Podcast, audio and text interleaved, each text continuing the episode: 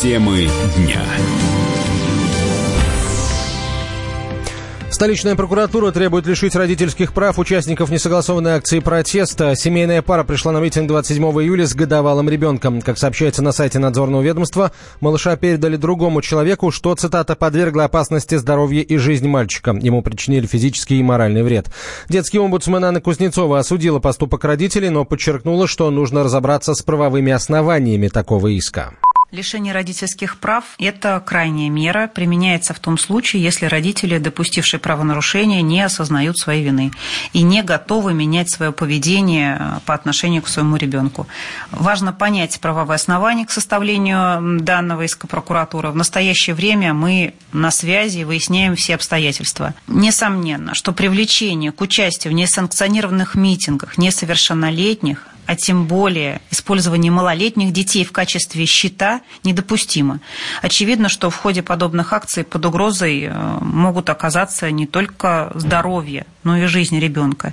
А среди участников могут оказаться, например, провокаторы, поведение которых непредсказуемо, может быть опасно не только для детей, но и для взрослых. В данном случае лица, в том числе родители, причастные к увлечению детей в митинге, должны осознавать всю ответственность за здоровье и безопасность ребенка. А она, несомненно, превыше всего.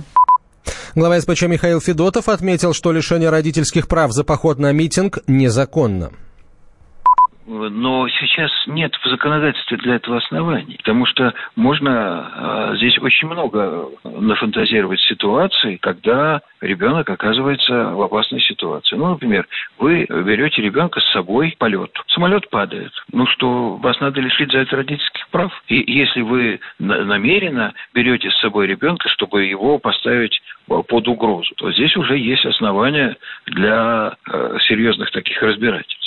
Но, но даже если вы докажете намеренность родителей, все равно здесь нет тех оснований, которые предусмотрены действующим законодательством. Последние три недели в столице по выходным проходят акции протеста против отказа в регистрации на выборах в Мосгордуму независимым кандидатам. 20 июля на проспекте Сахарова прошел согласованный со столичными властями митинг. В нем приняли участие до 25 тысяч человек. 27 июля состоялась уже несогласованная акция, которая завершилась массовыми столкновениями активистов и силовиков. Спустя неделю Следственный комитет объявил, что по факту проведения митинга в Москве 27 июля возбуждено уголовное дело по факту массовых беспорядков. Арестовано уже 8 человек.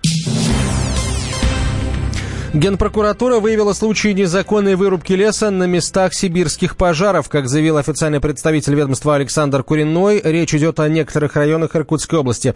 Эколог Иван Калинин выразил надежду, что после таких масштабов бедствия вопрос о наказании за рубку леса будет решаться на государственном уровне. То есть проблема пожаров в узкой области, и в том числе и те моменты, когда происходит вырубка лесов, это ну, является одной из самых серьезных экологических проблем, потому что в первую очередь надо понимать, что лес – это легкие планеты, скажем так, наши. Здесь уже э, должна э, правильно работать контролирующие органы э, Росприроднадзора, Роспотребнадзора и, в общем-то, экологическая полиция местная, если таковая есть в этом регионе. Вопрос идет в, в том, что на кого будет возлагаться эта ответственность. И, как правило, это власти города, администрация этих областей, в том числе э, губернаторы областей, которые принимают решения. И здесь, э, на мой взгляд, должно, э, данный вопрос должен продвигаться на государственный уровень, не только на региональных властей, но и на государственный уровень. К сожалению, много чего и утаивает. Здесь, конечно, только надежда на ответственное и честное отношение государства и следственных органах э, не только к народу, который живет в этих регионах, но и в том числе осознавать ответственность как за природные ресурсы нашей страны. Режим ЧС из-за лесных пожаров продолжает действовать в четырех регионах. Это Иркутская область, Красноярский край, Республики Бурятия и Якутия. По последним данным, площадь возгораний составляет э, 2 миллиона гектаров. Помогают тушить огонь и военные. По информации МЧС, основной причиной пожаров в Сибири стало неосторожное обращение с огнем. Новое время диктует новые правила – ты не позволяешь себе подолгу быть привязанным к одному месту.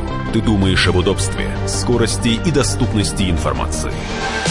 Именно поэтому мы сделали совершенно новую версию мобильного приложения «Радио Комсомольская правда». Современный интерфейс и обширный набор полезных функций. Возможность слушать нас в дороге, как на iOS, так и на Android. В режиме онлайн и подкасты. «Комсомольская правда» всегда рядом. Радио жизни. Радио для тебя.